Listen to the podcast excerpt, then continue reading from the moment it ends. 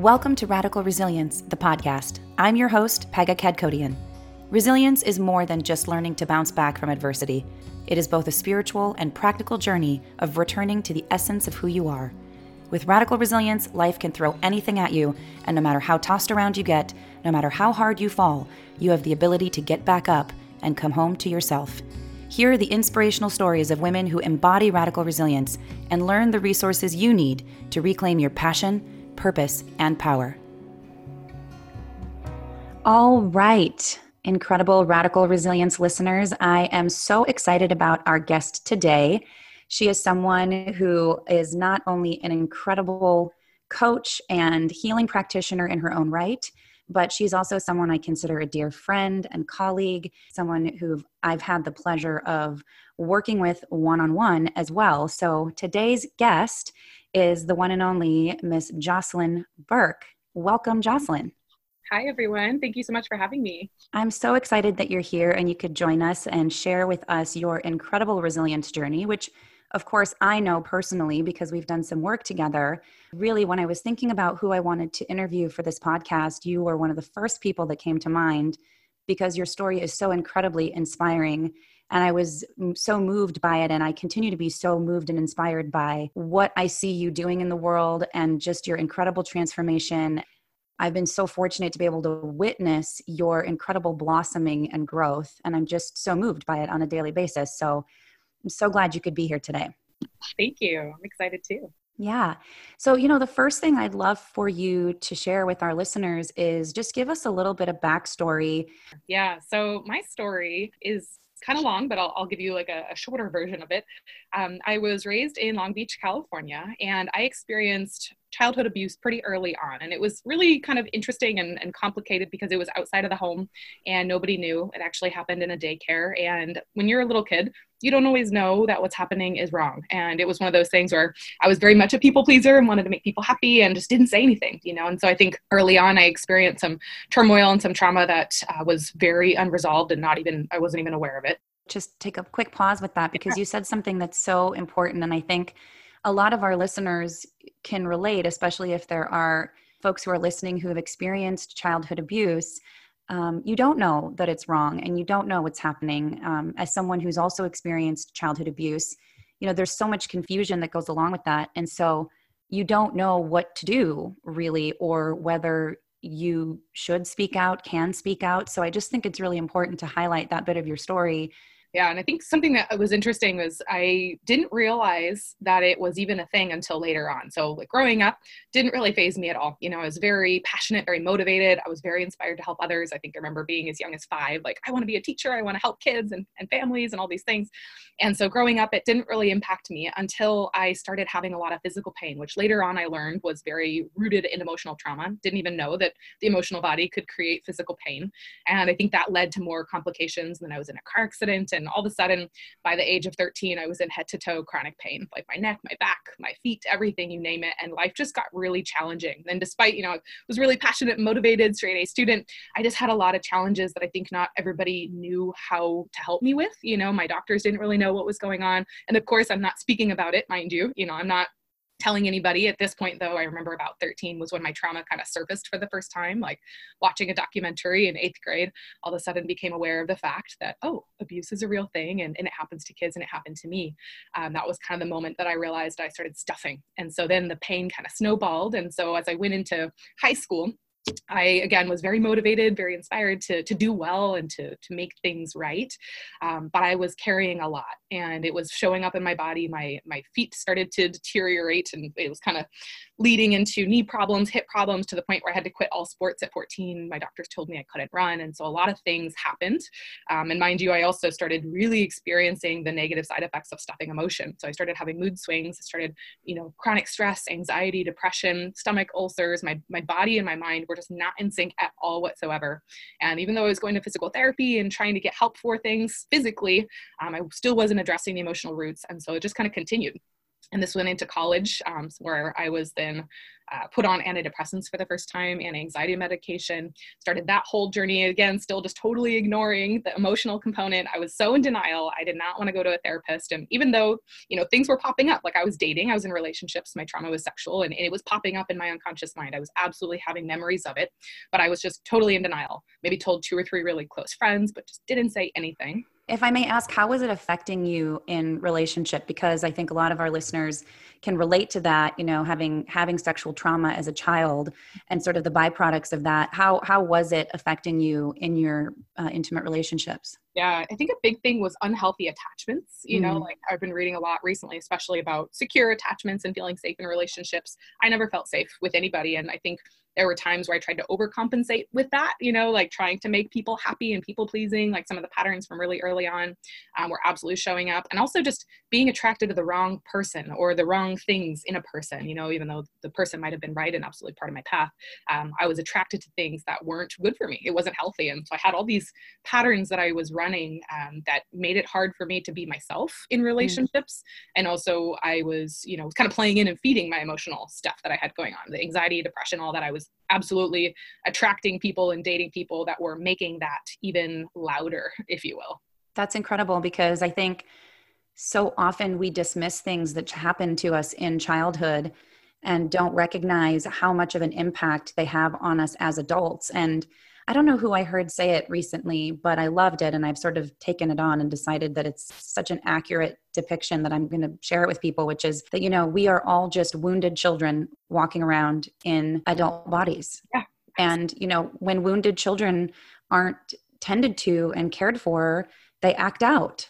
And I think so much of what we see going wrong in the world is a result of wounded children not experiencing that sense of healing yeah so i think it, it started showing in relationships and stress depression anxiety um, got worse in college. In college i had decided to be super studious and rush through my college experience and i finished at, at 20 so i kind of got everything done early and i think a lot of this stuff inside of me was kind of a motivator. Um, and then i was the whole time working with children so i started working with kids when i was a kid very much about helping kids with homework and behaviors and things like that. And so at the age of 18 19 i started doing behavioral therapy with kids. And by the time I finished college, still doing this work, I was then into running social programs. So I was working with kids with ADHD, high functioning autism, bipolar disorder, depression, anxiety, you name it, and helping them develop skills. And so a lot of it was mindfulness based, social coaching, emotional coaching. And it was actually through doing that work with kids that I kind of woke up myself. You know, mm-hmm. I, I had an uh, experience of working with a little girl who was eight years old who had PTSD depression, anxiety, and was absolutely having all kinds of mood swings and behavioral challenges as a result. And I saw myself in her and it, it hit me really hard. And that was a really hard, it was a summer camp. So we were together all day, every day for weeks on end. And by the end of that summer, I think I kind of hit a rock bottom. You know, I realized, oh my gosh, like this is me. And as I was trying to help her, I realized I was actually finding tools and things that were helping myself. And then as I found these mindfulness tools and started practicing yoga more, I started to notice, wow, my mind and my body have been really disconnected for a long time. And PTSD, that, that kind of what it's what happens, you know? At this point, what was your age? This was 21, 22. 21, 22, and you still hadn't really done any therapeutic work besides nope. the mindfulness and yoga? Nope, not at all. Okay not at all. And so that I think was kind of the point where I realized, okay, I have to do something about this, but I was still in denial. So I got workbooks. you know, I started out okay, I'm gonna get workbooks. I know how to do that. I love filling things out. I'll do do the easy stuff. Um, and as I got into it, I realized, okay, yeah, I, I, probably do have PTSD. I am showing signs of bipolar. I am anxious and depressed. I, I probably do need to find another way. And that's when the universe responded. And I had already completed my yoga teacher training. And Pega, that's actually how we met was through Core Power when we taught there together. Mm-hmm. Um, and all of a sudden, I kept hearing these little words NLP, and they're the the letters. And I had heard it a few times from a few people. I got myself myself to a training in neurolinguistic programming and i realized that my neural functioning and my just behavioral patterns and programs were not in alignment because of all this emotion that I had stuffed down. And that was kind of an awakening for me. I had an experience of Huna, one of the Ho'oponopono ancient Hawaiian forgiveness processes, and Naomi, who actually I think Pega, you said you mentioned you um, have interviewed already. She shared her story, and it hit me like a ton of bricks. I was like, oh my gosh, I need to go into this stuff. I need to go in and I need to heal. I need to forgive this abuser, and I need to really pick my life up and move on. And I immediately I remember going to Pega after that training, and I was like, oh my gosh, I need your help and I need it now. We were. Yeah, I, I remember. I remember. I distinctly remember sitting down with you at uh, Swell, the mm-hmm. cafe, the little coffee shop next door to the yoga studio where we were both teaching. And um, I remember having this conversation with you, and just you are so committed and so determined to do this inner work after you'd had your experience uh, at a training with NLP and um, i you know you are just of course a model client right? Because you're just so good at being studious as you said and doing your homework. And and of course i was all too happy to, to work with you and it was such a joy. And so kind of share if you would with us what that experience was and what you found was the most impactful I think something that I loved right away was that you, because you and I were working together at the time, we were working as uh, co-leads, I think, in the teacher training, and I mm-hmm. loved that you were so willing and able to help me through that dark time. Like to me, that was absolutely like rock bottom. You know, it was dark, and I think I had just gotten a diagnosis as well. I think it was right before the training, uh, PTSD and bipolar too. So I remember distinctly you were on medication, and one of your goals was to be off medication. Yeah. So we did work with your psychiatrist to make that happen? Yeah, so I had assembled a team at this time. I had a mm-hmm. psychologist, a psychiatrist, and then that's when I asked you, Pega, to join my team and help me out. And I, I, was very passionate about making sure that it was ecological and that it all worked out together. You know, I did want to come off my medication. I realized that that was not the way I wanted to live my life, and I believed that I absolutely had the ability and the power to rebuild my own self to be able to handle the stress that I was navigating. And, and I'm actually amazed at how quickly it happened because I was looking at my notes recently. I think we'd started working together and in April. And then by June, I was off all medications. I do. I remember that. It was pretty remarkable. Yeah. It was like a, a, lightning speed, like, okay, let's do this. And of course, I remember having obstacles and like things came up. You know, I think uh, when you start the healing process, anything that needs to fall away in order for you to become who you are absolutely comes up. So even more things than I could have imagined surfaced. And, and it was definitely challenging. Um, but at the same time, it was easy. And I remembered going through the, the therapy process and the coaching with you. We were doing mostly NLP coaching at the time and then kind of integrated a little bit of Huna later.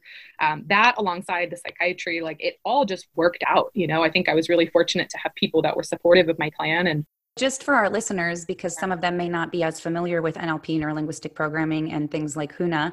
So, what we were doing inside of the coaching was really repatterning and creating new neural pathways for Jocelyn in her mind. And we were using a uh, clinically proven technique called mental emotional release that was primarily what we were using to release old patterns, uh, limiting beliefs, negative emotions that were creating blockages, not only in the mental and emotional body, but also in the physical body. And we did a lot of work with that and then, of course, later on incorporated Huna, which Jocelyn has referenced a few times, is an ancient Hawaiian shamanic practice working with energy.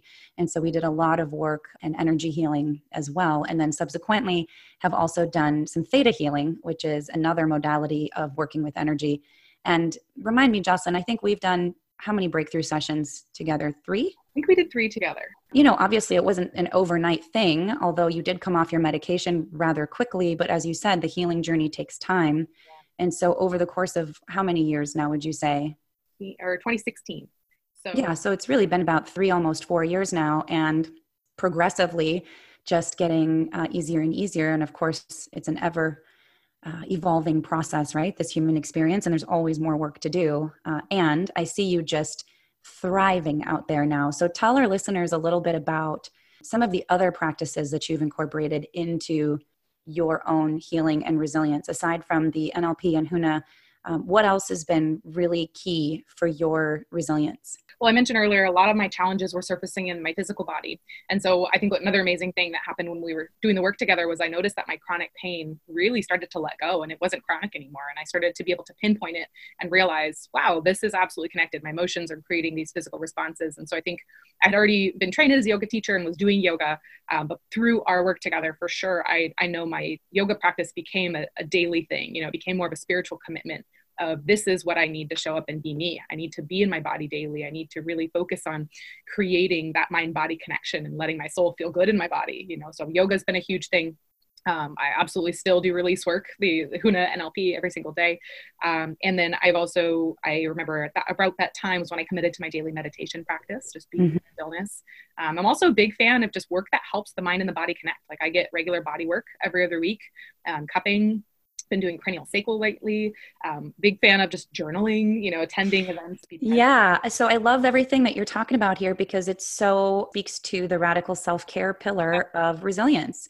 Which is that you did all the emotional healing work, which of course is one of the pillars. We know that there's the healing the heart pillar, and of course, there's the unconditional acceptance pillar but really where you are right now what i'm hearing is that it, the focus is on the radical self-care healing yeah your body by way of body work and movement and yoga meditation uh, and i know that you also are really big on nutrition and keeping your body really well nourished by way of good nutrition i know you did the whole 30 challenge mm-hmm. uh, and i know that you're you're just very mindful of what you put in mm-hmm. to your vessel so that's a it's a beautiful thing i'm so happy to hear that you get regular body work and things like cranial sacral and i know you've done some Rolfing and mm-hmm. certainly acupuncture and all of that and i just really want our listeners to get that it is such a wholly integrative process. It's not just one approach. There isn't just one road to becoming a resilient human being. I always like to say, what makes this radical resilience is that it's a spiritual and practical approach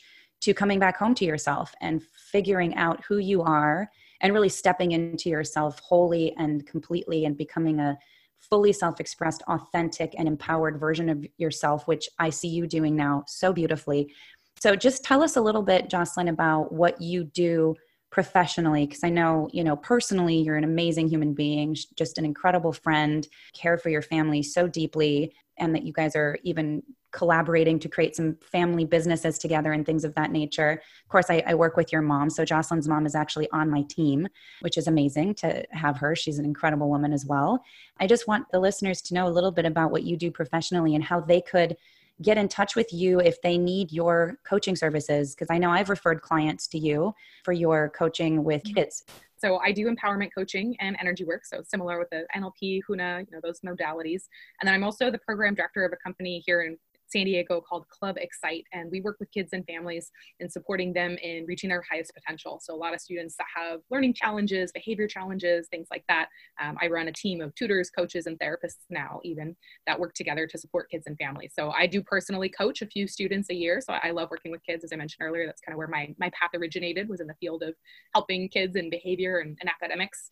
Um, and then I also do coaching with healers. That's my, my favorite population, people to work with, are people who are here to be of service and to create positive change in the world that need support with empowerment and even their families. You know, I focus a lot on kind of how all of that plays together, um, building yourself as a professional, being of service, and then serving yourself as you serve others, um, helping to navigate family relationships, kids, those kinds of challenges that arise there as well. Um, but all very focused on empowerment and all very much about helping you reach your goals. Amazing.